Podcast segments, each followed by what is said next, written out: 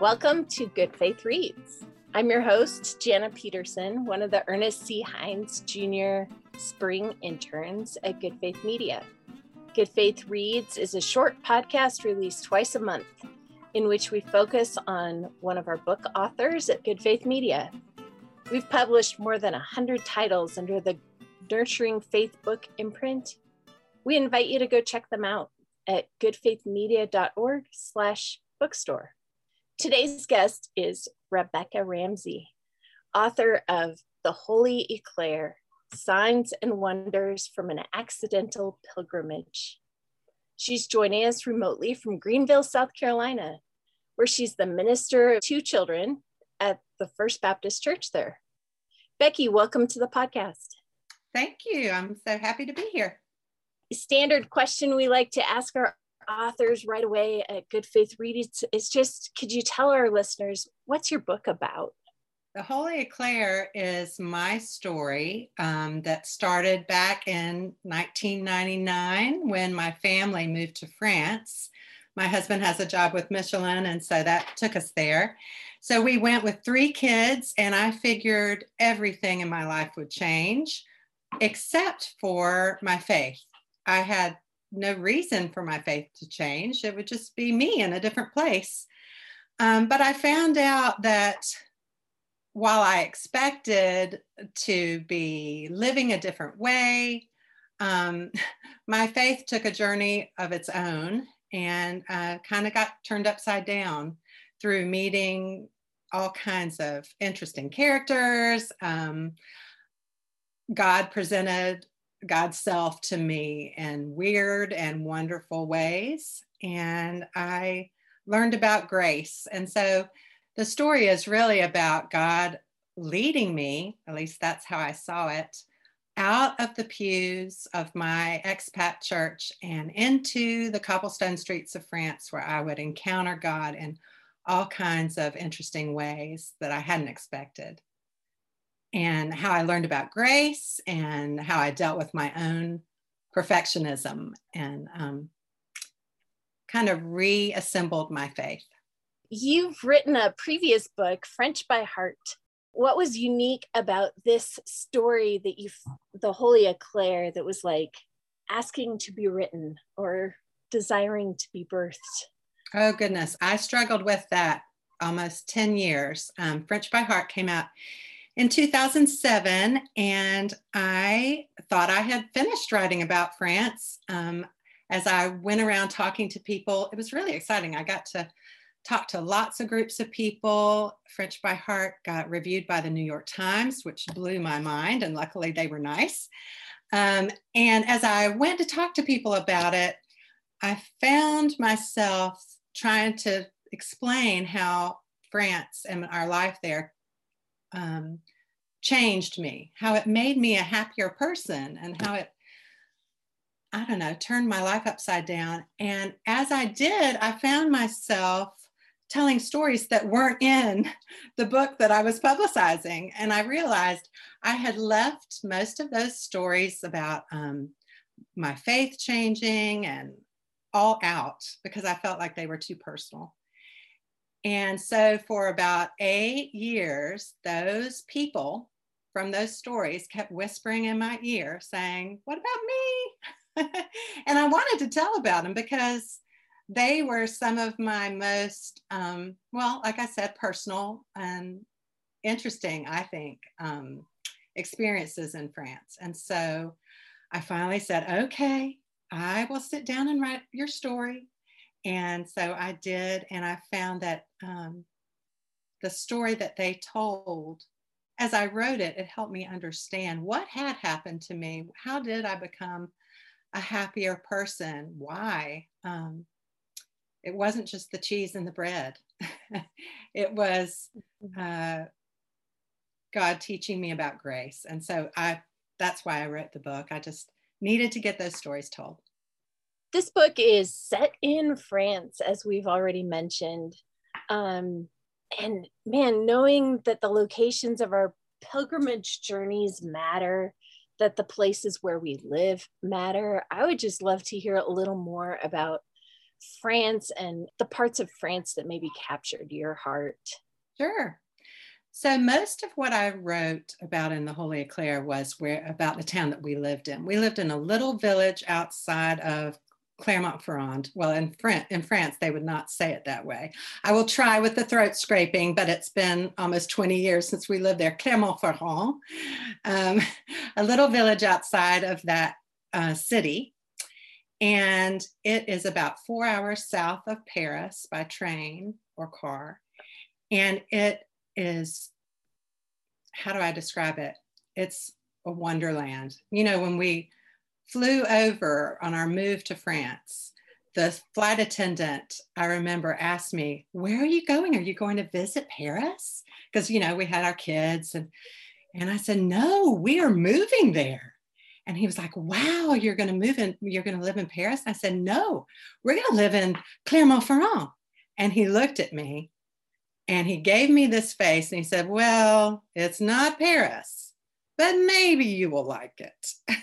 it's known for being like an industrial town, but it's surrounded by these extinct volcanoes that are green and beautiful. So you're kind of in the heartland of France.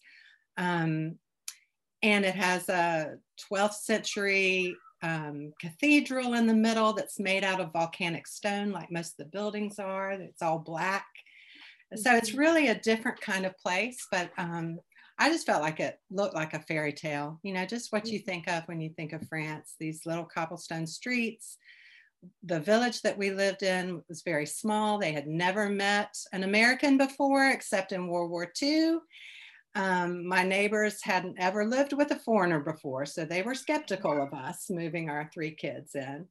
Um, but it was it was a wonderland, you know. Um, mm-hmm we were just, I was just captivated by the whole lifestyle, their appreciation for beauty. Everybody bought flowers at the market just for their house, not for any special occasion, you know, every week. My kids at their French school had a two hour, three course meal for lunch every day. I mean, people love living there. and I wow. love it too. So I just, you know, you can't live there and not want to join in and um, and as a person who loves to write you can't live there and not write about it. Hey so your story that you share in this book starts when somebody gives you a saint card. And I'm unfamiliar. For those of us who might be unfamiliar, could you just tell us what a saint card is? Sure. Yes, my friend um, Leah, who I call Jessie in the book, gave me this antique saint card that she got at the flea market. They're, to me, they're like little works of art, but what they basically are, and I don't mean to sound disrespectful, but they're like a baseball card, but of um, God's saints. You know, the first one, the one that she gave me was of Joan of Arc and so they have these beautiful, especially the old ones, they have these beautiful um, drawings, illustrations of the saint on the front with like the name at the bottom and a tagline. Some maybe she's the saint of um, lost causes or, or things like that. Then you turn it over, and on the back is a prayer. Um, so in my book, I found myself each chapter is a description of encounter with a person or a thing or an event that happens in which I feel like God is speaking to me and through that person or thing. And so at the end of each chapter, I make a saint card for that person who acted as a saint or a wonder in my life. So you get to see my saint collection. We'll be back in 30 seconds with more of Good Faith Reads.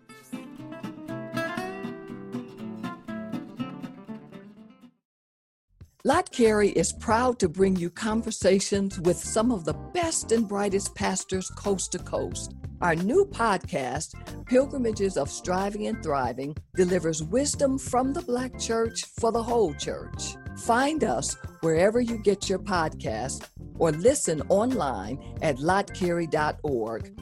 That's L O T T C A R E Y dot org.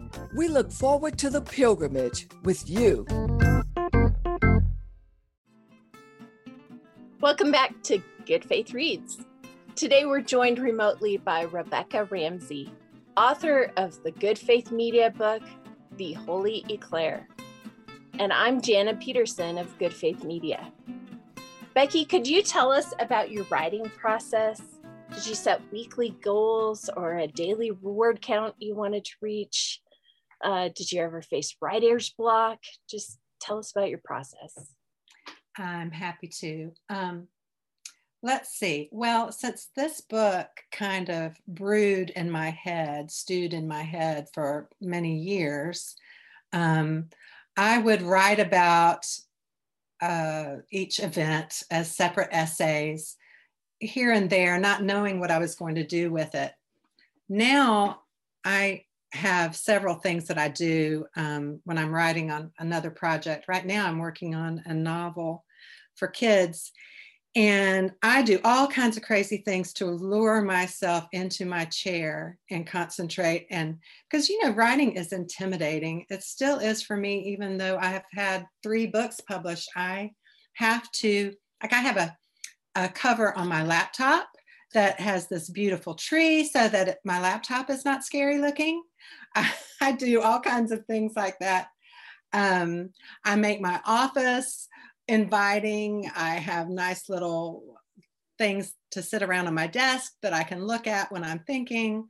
Um, but yes, I do have a routine. I am so intimidated by starting new projects that I get up while it's still dark at like 5:45 my alarm goes off. I make myself a cup of coffee and this is while my husband is still in bed. I have to do this because he is an extrovert and wants to say good morning to me, I have to escape before he even can say good morning, or I will turn around and go back to sleep. So I make myself go to my office, sit in my chair, I turn on the lights because it's dark in there, and write until about 7:30 or so. I have tried to write at other times, but I, it's like I have to do it um, secretly, like in the, in the dark before anybody can give me an excuse to turn around and go the other way. I do keep a notebook with me where I try to write down interesting things that I see um, that might serve as ideas, springboards for um, things to write about. But mainly, I just make myself um, sit in the chair on a regular basis and try not to be scared. I understand. Hey, is there a particular vignette from your book that you would like to share with us? Maybe I'll um, share the story uh, from chapter three, which is how the Holy Eclair, the book, got its name. The chapter is called God Speaks in Chocolat, chocolate. And um, I'll set it up for you before I read a small part of it. When we moved to France, I had a first grader and a fourth grader and then a baby. And so I had dropped off the big kids at school and I was walking around Clermont, the town, um, with Sam in the stroller. And I saw a friend of mine. This friend is hilarious, but she has this bad habit of not paying attention to where she parks she had parked in a no parking zone, even though she speaks really good French. But, um, and she had gotten her car towed. So she saw me and she said, Hey, I need some coffee. I left my wallet in my car. It's been towed. Would you buy me a coffee? So we go to this coffee store, coffee shop, and it's this beautiful coffee shop.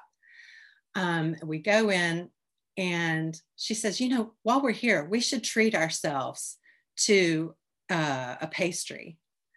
And I'm thinking, well, okay, I will treat you to a pastry. and um, so this is when I talked to the lady behind the counter to order what I want. Jessie chose the tartelette au citron, which is a lemon pie. I'd love an eclair, I said to Jessie, but I'll just stick with coffee. I didn't go running today. I do not understand, said the burgundy haired lady behind the counter, startling me with her English. You say you did not run. Why can you not eat an eclair? I was glad to switch to English. I just meant that if I am going to eat something so rich, I should exercise. I didn't really earn it. C'est ridicule, she said. That's ridiculous.